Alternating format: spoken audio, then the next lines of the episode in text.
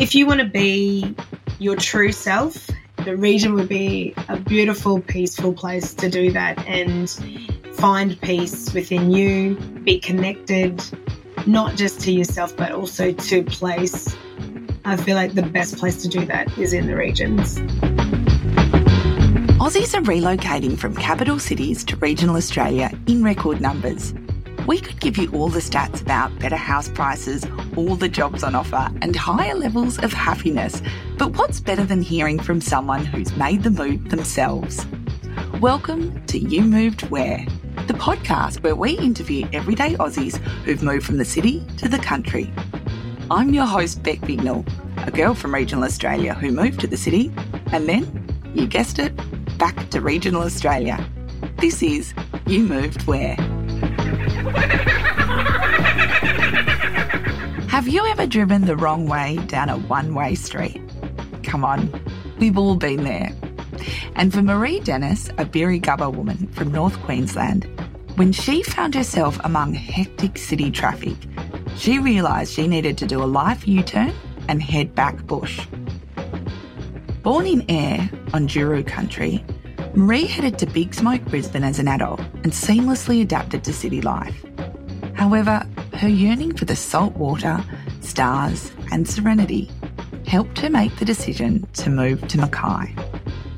Having worked extensively with Aboriginal and Torres Strait Islander communities in the areas of support and healing, for Marie it's essential to be on country, as it's the core of everything she does and who she is. The way Marie talks about the peace that can be sought when you leave the buildings and bright city lights is so inviting in this fast paced, frenetic life that there really isn't any clearer way to understand the true value of life in the regions.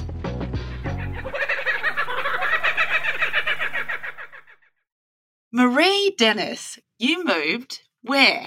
I moved from Ayr in North Queensland to Brisbane, Queensland, and then back to Mackay can you describe Ayr for me and your experience growing up there? Uh, so Ayr is is actually a little small town in uh, the Burdekin Shire, known as a sugar cane uh, little country town. It's literally a one main street town, so you can blink and you can miss it if you're driving through it. Now it's approximately about 8,000 people living there, but when I was living there growing up, um, I feel like I want to say it was actually much less than that. There's a, a few more people there now, but nice little tight knit community. It was very safe growing up. Towns change and um, over time, but um, I do like to go back and visit often. When did you leave for the city, and what was the decision that made you leave the community of 8,000 people, very little? Yeah. I left as an adult mainly for work, but then, uh, yeah, so for a career um, change to actually earn more money to look after my family. So we had a bit of a change in our family dynamic that needed me to go and get some full time work that paid well. But I guess moving, making the bigger move to Brisbane was more about being closer to my brother and and his son and um, being in the midst of some family support. Yeah. Because you'd spent so much time in the bush growing up, what was the transition like for you when you got to the city? Um, I had to get used to the traffic. The traffic is probably one of the worst things. I still don't like to venture into Brisbane city as such. As it was when I moved to Brisbane, it was literally the sister city of Logan, which is just a little bit south. So where I could avoid it, I wouldn't go into the city. I literally drove down a one-way street the wrong way. Um, and that that um, caused me so much anxiety and stress. And I don't know about you, but growing up in the country, it's just automatic that you learn to drive in a manual car. So yep. your first option is always a manual car. Yeah. And then that was, I was like, I got to the city, I was like, Oop, no, I'm not driving a manual car here. like it was just, so I know it's, I know it sounds a little bit silly, but that was literally one of the main, the first things I changed was the car I was driving. Yeah, even when I go back, even when I visit now, I still don't like the traffic. In Mackay in the afternoon, there's like a um, traffic report. So the helicopter cruises around in Mackay, and the traffic report is literally like traffic is banked up on the street near McDonald's, you know, and there's like five cars.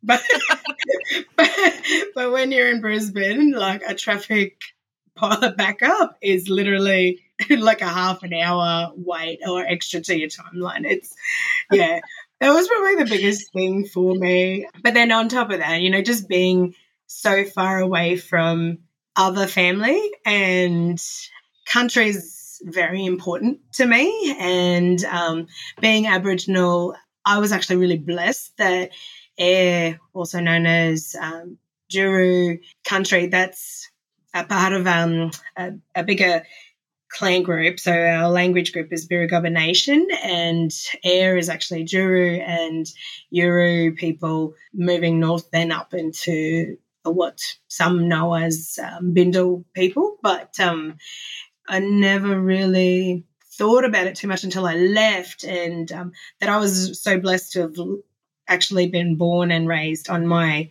traditional country, you know, and um, so moving away I then started to experience that yearning for needing to go home. And that's, you know, that's when you actually start to realize the importance of staying connected to country and to family and to that, you know, just to place.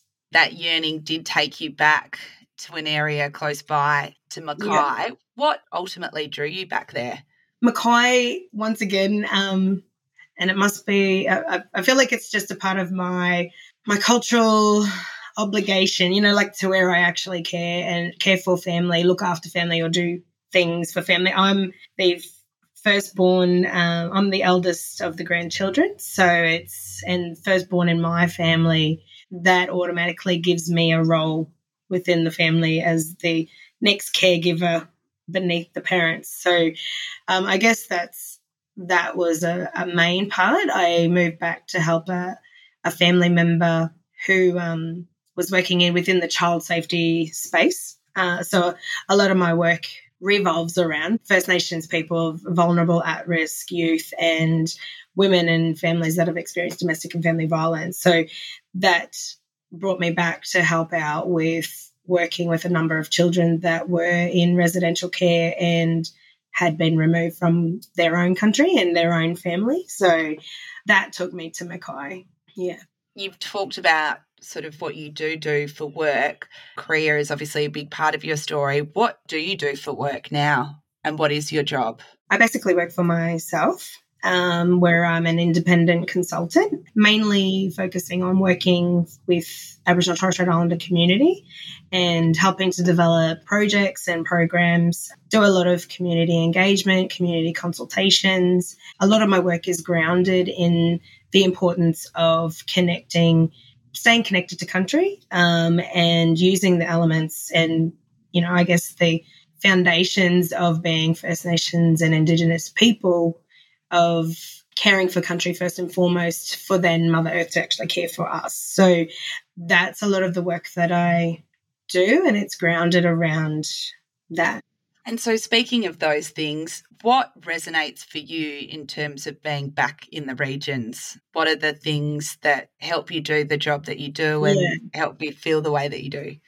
I feel like it's um, being back in region in the region actually enables me to do the work a bit better. I mean, not better, maybe just easier um, because you have direct access to country a little bit closer in a closer vicinity than you might do when you're actually in the city. So, you know, for example, you know, Mackay, you literally we literally have a big ocean or a river that goes straight through our main street. So there's nothing for us to just go down at lunchtime during the day and put the boat out into the river and, you know, go out on the water if you need to.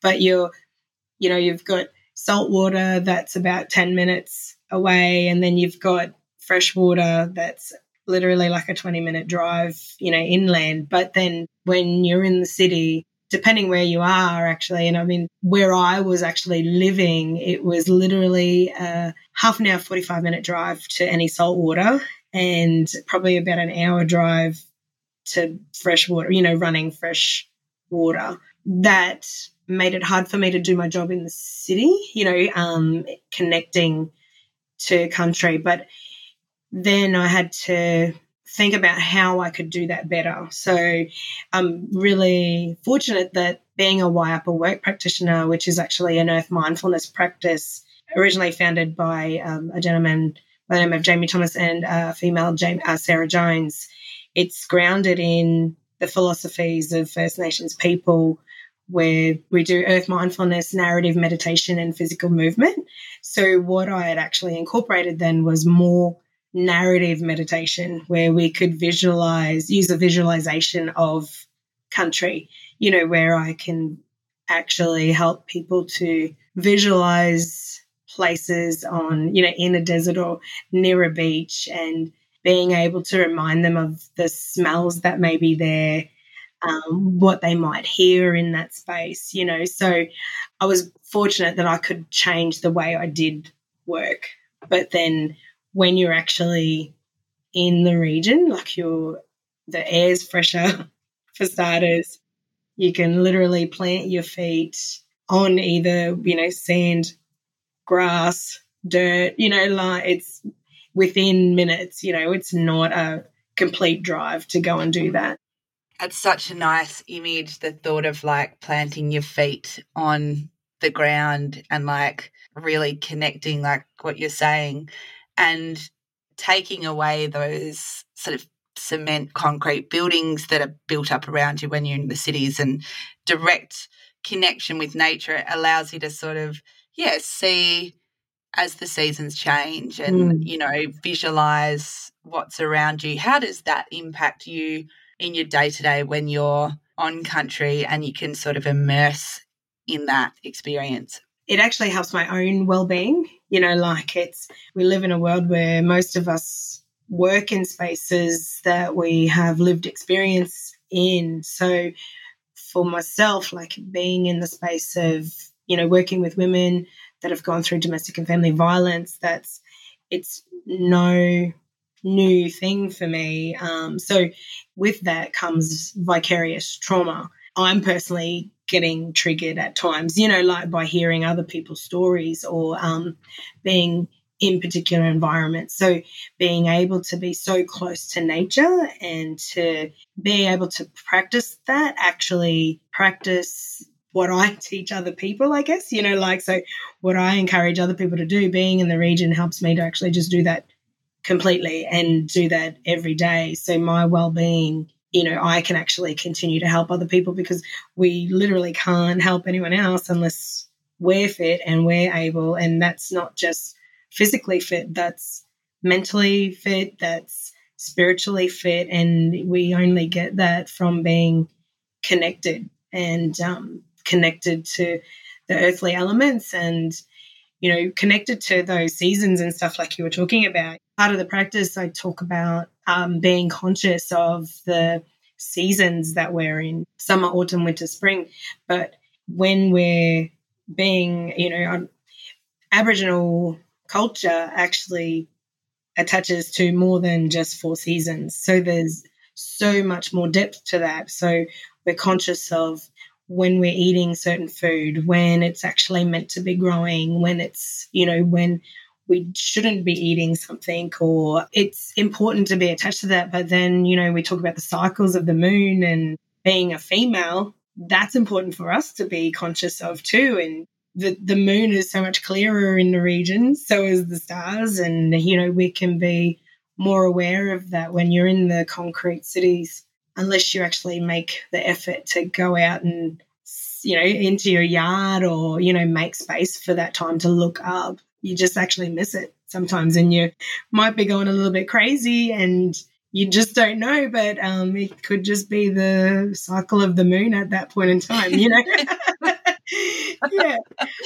Um, so true what you say because I feel like when you're in the city, it sort of engulfs you, like it swallows you. It's a bit like when you're in those shopping centres and you lose complete track of the time. Like you don't even know. You know you went in at the morning, but you're not sure what time it is.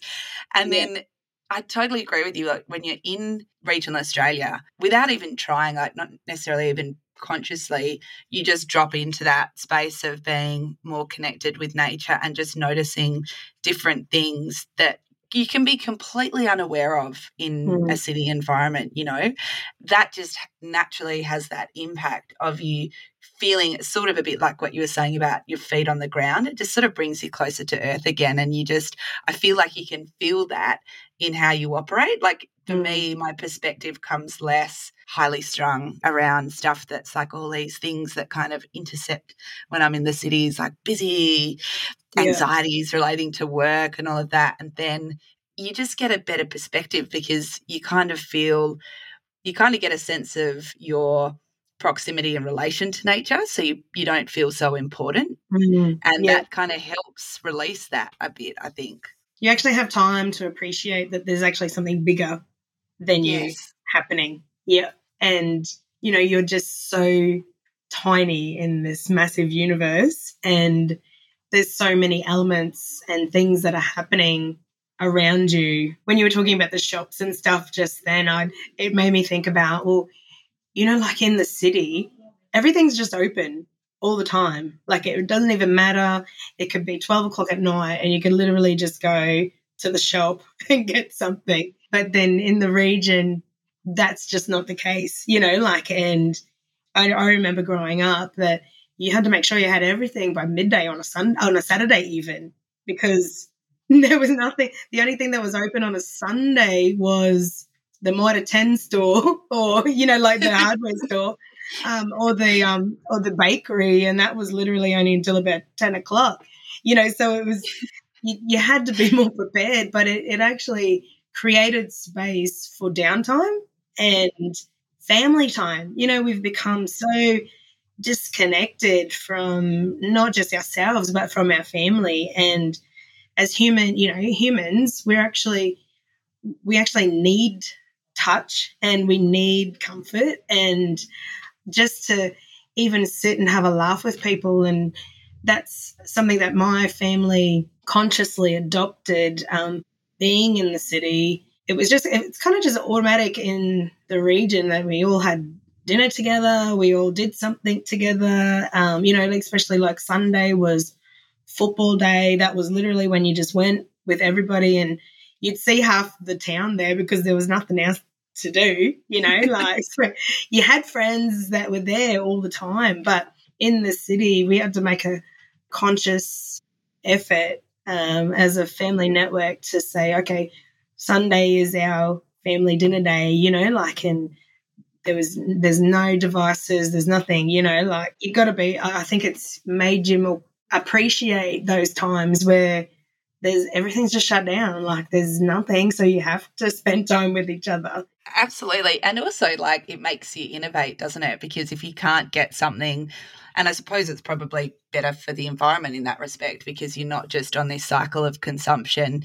You, like you said, you have to be more prepared, and mm. sometimes you do have to go without. And that's the you can't get to the bakery by ten o'clock on Sunday morning. you just have to think of something else.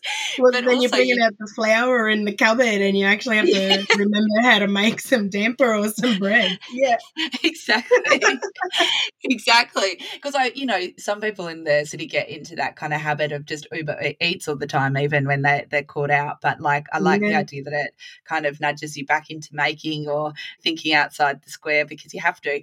And you talked to the importance of sport within small communities. Mm. Tell me about your experience with sport in regional Australia. So, Ayr, there was literally not much to do. So, growing up, I reckon I played every sport that home had to offer.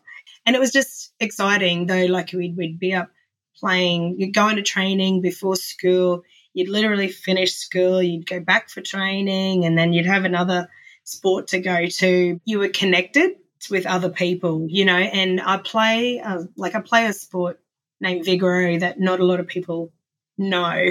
played it since I was six years old. And when I came to Brisbane, there was there's literally just probably two associations that play it, and it was a half an hour drive away from me, and it didn't matter. I found like I was like I need to go because that's I didn't know what to do with my life if I didn't have Vigoro because that was something I'd had for so long. And in the small town is like you play, your mum plays, your nan plays, your auntie plays, your cousin plays, you know, like so you just see everybody. And when I when I went to Brisbane, I missed it. And I went and um, found an association that played Vigoro and I guess it's even though it was a half an hour drive, it still got me the fix that I needed, which was sisterhood and, you know, being able to you know, not just be physically active, but just be a part of uh, an association and a community of itself that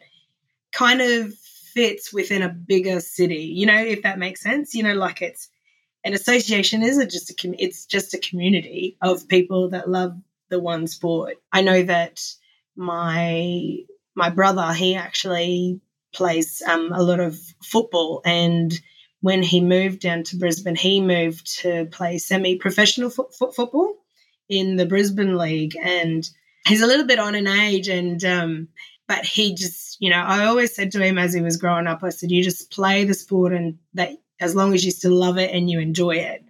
The minute you stop doing that, well, then it's probably time to do something else. But he still loves it. He still enjoys it. So he's no longer in semi professional, but he's actually joined a football club like an hour and a half away from in the region. Um, but what he gets from that is that camaraderie, you know, like that small community town. It's it's so cute to see. Like my, my son actually loves to play with him too. It's like a family in, in itself. And we drive an hour and a half at times to go and just watch them. But it's so good to see like all of these people, I have no idea who they even are, but because it's such a small community, they love him. They even love my son. They're like, you know, and I'm like, they treat them like as if they're, you know, superstars, but it's just because they feel like they're a big part of the family and there's spectators that hug them and they want to, they want to get a bit of their time. And it's just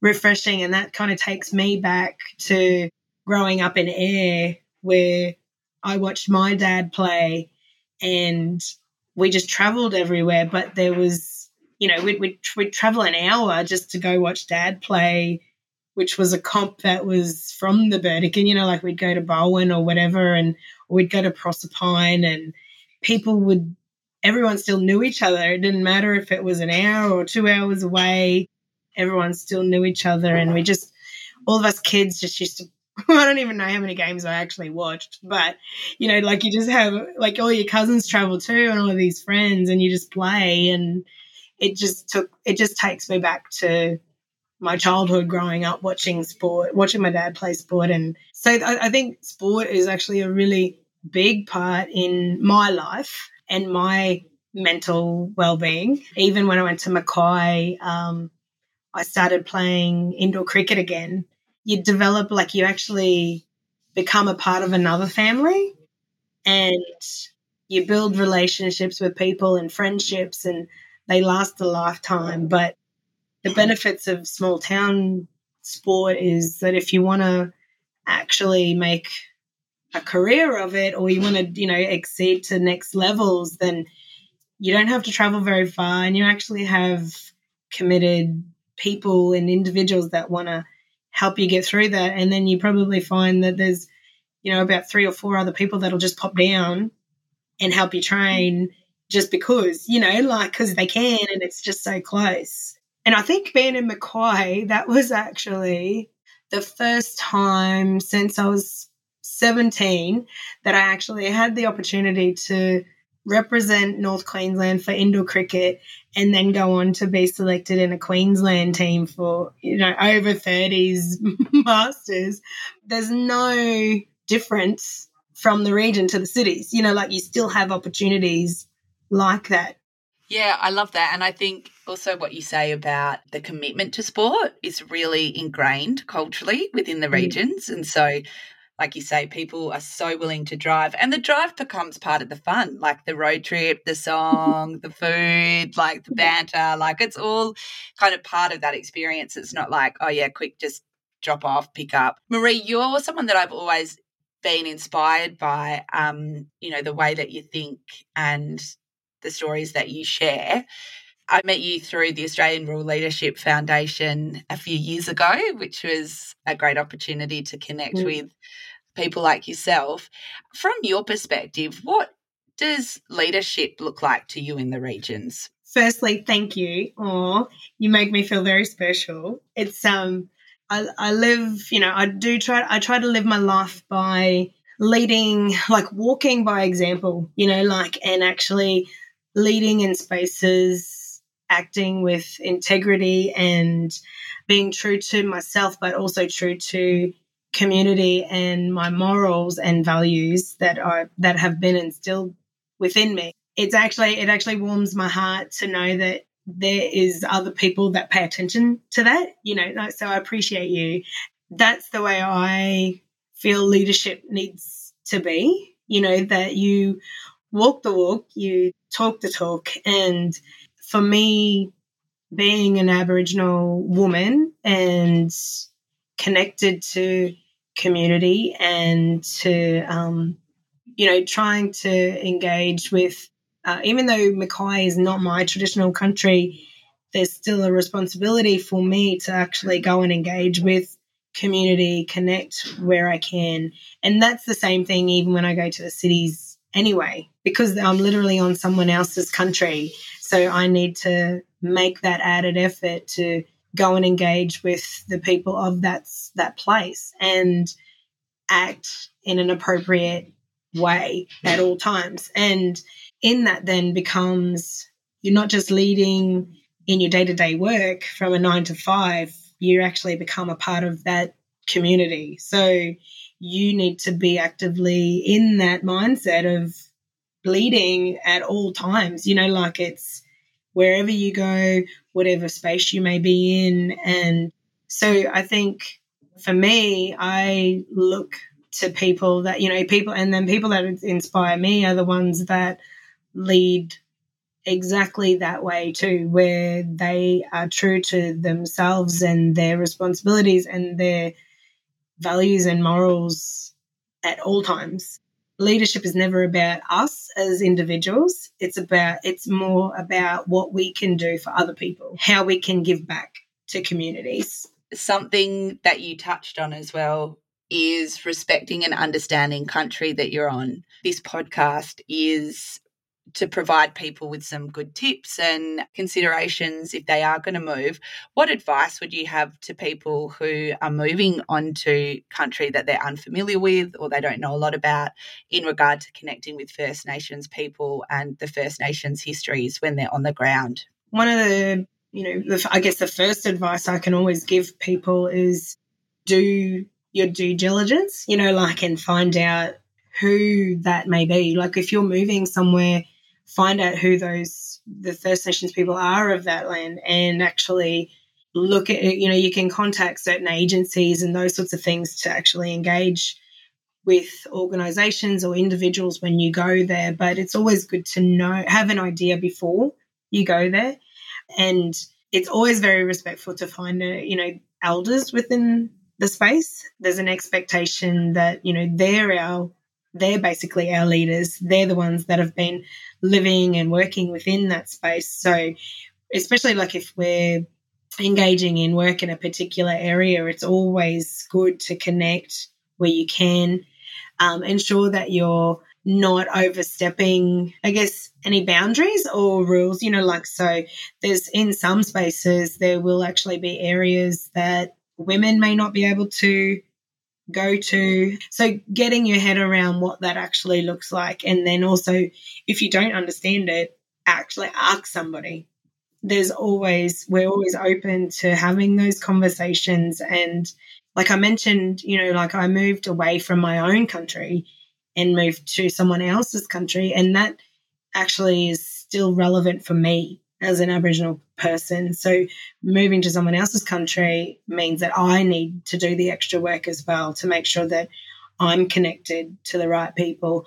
I'm actually acting in an appropriate way on country. And that literally takes us back to, uh, you know, since time immemorial, that that's how we've always practiced going into other people's country is letting them know what we're actually coming there for and ensuring that we care for country as if it's actually our own. So, and those practices need to be taken on by everybody, regardless of wherever you are, regardless of whatever race you may be. That's as as humans, that's our innate responsibility is to care for country. We can't be well unless, you know, Mother Earth or country as well, wherever we might be. So, you know, I guess that's that's my biggest thing is actually make the effort to find out. A lot of people go to different towns and don't, you know, don't ask the questions, don't actually engage with community and you know, First Nations people are the, you know, Australia's blessed that we're the oldest living culture in the world. Why wouldn't you want to, you know, and embrace that and be open to learning more? And um, there's nothing better than actually, you know, sitting around a table with some um, older, you know, our First Nations women and just having a cuppa and a bit of a yarn. And, you know, I'm, I'm a bit, I'm moving on in age now and I'm not an elder. I might have I might have wisdom highlights like one, but um, I'm not quite there, and um, I'm still learning. You know, like um, I love to learn the language of the people of the countries that I'm actually in, and rebirthing, you know, helping people to just rebirth practices or engage or be a part of those is actually really fulfilling. And it makes my heart smile when non-indigenous you know non-indigenous people are actually excited to be a part of that we have a, a few different organizations that actually come in and um, be a part of you know some conversations around some of the work that we do with the women that have experienced domestic and family violence. And strong women talking is uh, an organization that runs this beautiful healing journey program grounded in culture and for first nations women. And one of the biggest things that brings connection and just opens people's eyes is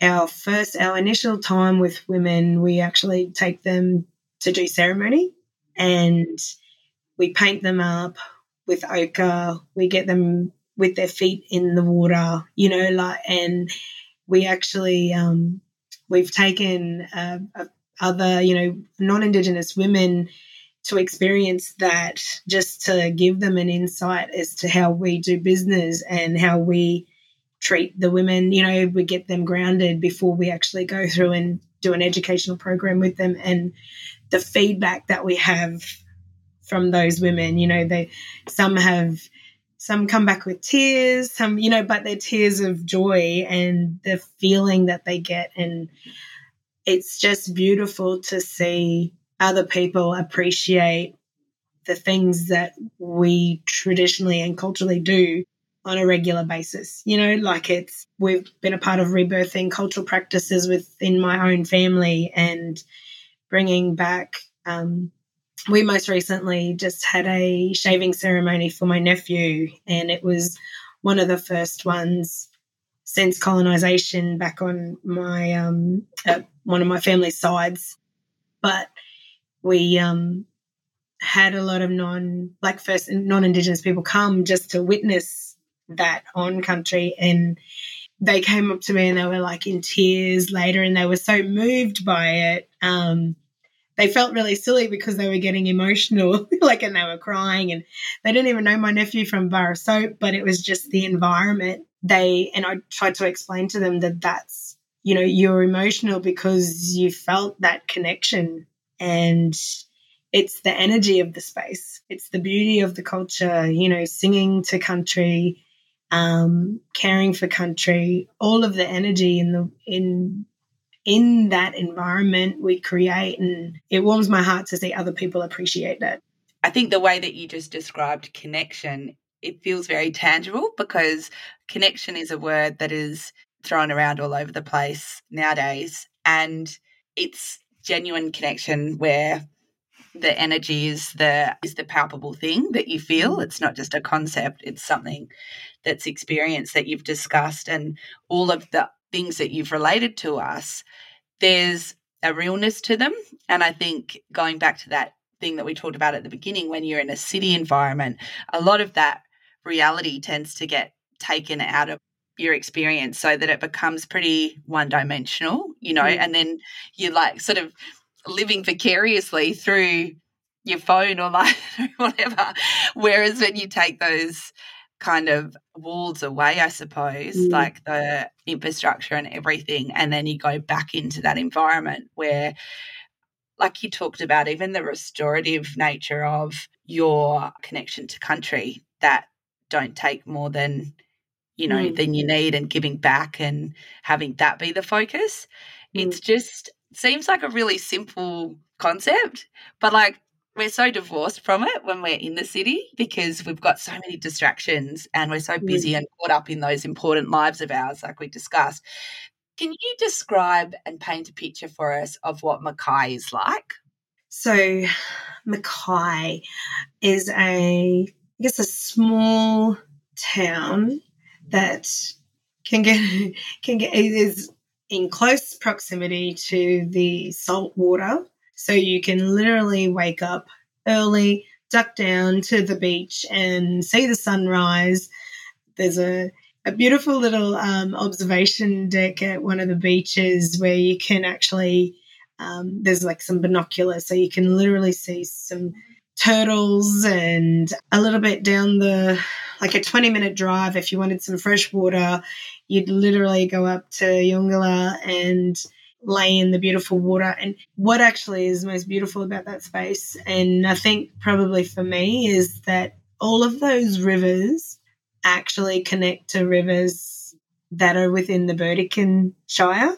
There's rivers that run off the Burdekin River that actually come all the way down to Mackay fresh waterways. You know, like it's just amazing to me. And I think that that's probably another symbol, you know, another way that everything is connected that we just don't realize drive down the road and you can run into anybody that you know. Um, everybody's friendly. Everybody waves, says hello. My partner gets a bit frustrated because I'm one of those people that I'll be like, morning to someone that I don't even know. Um, and then, and then I, so then what that happens though is I actually get to know a lot of people through sport and through work and I'll just pull up at the shopping center and I'll just have like a half an hour yarn with someone that I probably just saw at work. I, I, feel like that's the, you know, that's Mackay. It's the space where you just, you can go down the road and you can see someone and have a, have a chat, of, you know, like, but you know someone. It's not like you go in the city and, you know, you walk past about 20 different people and you never met them before, never even seen them before, you know, like, so, I love that about Mackay is that you basically get to know everyone. Like they're your, you know, you've you've seen them before. They're friendly, familiar faces, and then the friendships that you actually do build are actually, I feel like they've been life lasting ones. You know, like so even even when I moved from Ayr you know, I, I, grew up there though, but you know, small towns, you don't even have to see them all the time to be able to reconnect with them. And I guess the, the, good thing about Mackay too is that half of my, half of my, you know, some of my friends and family from Ayr actually moved to Mackay because it's not that far away either. So, you know, you go to the local and you see someone that you used to live with or go to school with, you know, so it's, it's not 16 hour drive away or whatever, you know, like the city. And the beauty of it is it's a small knit town, but you can, you have access to the beauty of nature right at your doorstep. And, you know, even when it comes to working, there's work opportunities that other people from the city fly in for, you know, so it's, it's not that you need to go to the city to get work. There's people doing fly in, fly out to come to Mackay to work, you know? So. Do you have like a specific memory that you can think about that made you realize that Mackay or living in regional Australia is your home? Like any visceral kind of thing that you can think of a moment when you went, yeah, this is where I feel mm. like I belong? For me, going going back like driving into a town that I haven't been to for a long time or if I've moved away, like I still literally get it now when I go back to Ayr. Like if I drive there's a certain point where I know I'm I'm I'm basically home, you know, like the the air changes, the smell changes, and just the way that you're, you know, I know I probably shouldn't do it, but you put your arm out of the window to feel the breeze, you know, like it's just, you wind the window down and you just smell home, like it's freshness. And then there's a sensation that goes through my body of release and just calm, you know, like it's, there's no built up anxiety like in the city. It's, yeah. So I, that for me is why I know that that's where I'll, you know, where I'll probably, where I'll probably retire. That'll be me. Um, but it's just that sense of calm and just peace that just fulfills my body and my heart and just makes me smile. Yeah. Oh, I feel like I just instantly released because it's almost like peace is the ultimate, isn't it? Like in this day and age when we've just got so many things competing with us mm. all the time and we're operating at such a high level. It's like we fill our lives up with all these things, but ultimately all we want is that moment that you just beautifully described yeah. because it just feels so good to feel like that. Yeah. We are now going to bust a myth. there is no dating scene in the regions. oh my gosh. I reckon it's probably easier to date in the regions. Like, yeah, no, I reckon it's probably harder to date in a city. Like, you're literally trying to find one person in thousands and thousands of um, you know places and, and I, I, you know like a so i i did meet somebody in the city but a connection didn't you know like nothing it wasn't really concreted you know like it wasn't until they they moved to Mackay to, you know like and i feel like that was the space where we had time to just connect to each other. You know, like there was, you know, you take away the the hustle and the bustle and just the fastness of life, but then you come to the read like you come to a small town and you've got no other choice but to get to know each other because that's all you got is time, I guess. You know, like it's you know, there's there's beautiful spaces. I mean, I reckon there probably is beautiful spaces in the cities, but they're probably a long way away, you know, like, but you could literally drive down to the river in Mackay and watch the fireworks at, you know, like at a certain time. And it's just a picnic by that, you know, by the, by the river is actually a little bit more romantic than, I don't know, going to the, going to a nightclub. That's, that's just probably the oldness in me. Like, yeah. But yeah, I think that that's a bust that myth because yeah, you, you, you'll, uh, it's easier, I reckon. But that's just me, you know, personally speaking. But I feel like it's been busted. And I have to say, Marie, you have done such a good job of dangling a carrot for the um for the regions based on everything you've discussed today. So if you were to pitch living regionally, even though you've done a fantastic job of it so far, but in one sentence, what would you say? Um, if you want to be your true self and or even find your true self, the region would be a beautiful, peaceful place to do that and find peace within you, be connected, not just to yourself, but also to place. I feel like the best place to do that is in the regions. Marie, that is so beautiful. And I feel like it's the perfect summary of a whole lot of things that we've talked about today that have got so much appeal. The way that you've talked about it has been extremely inspiring. So, thank you so much for your perspective.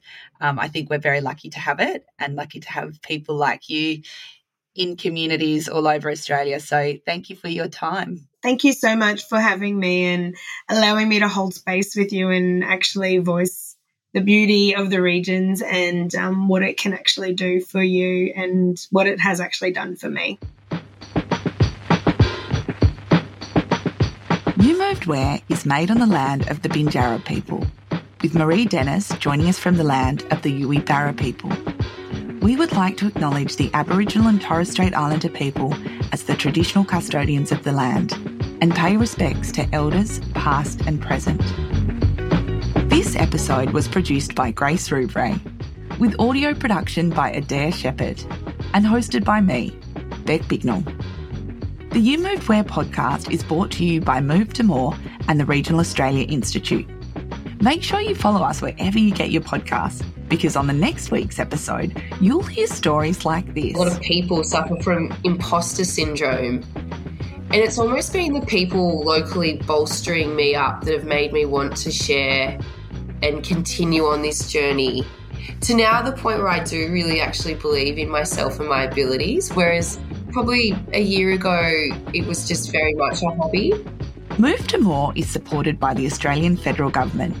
And if you head to the website movetomore.com.au, you can find a wealth of information that will help you make the move.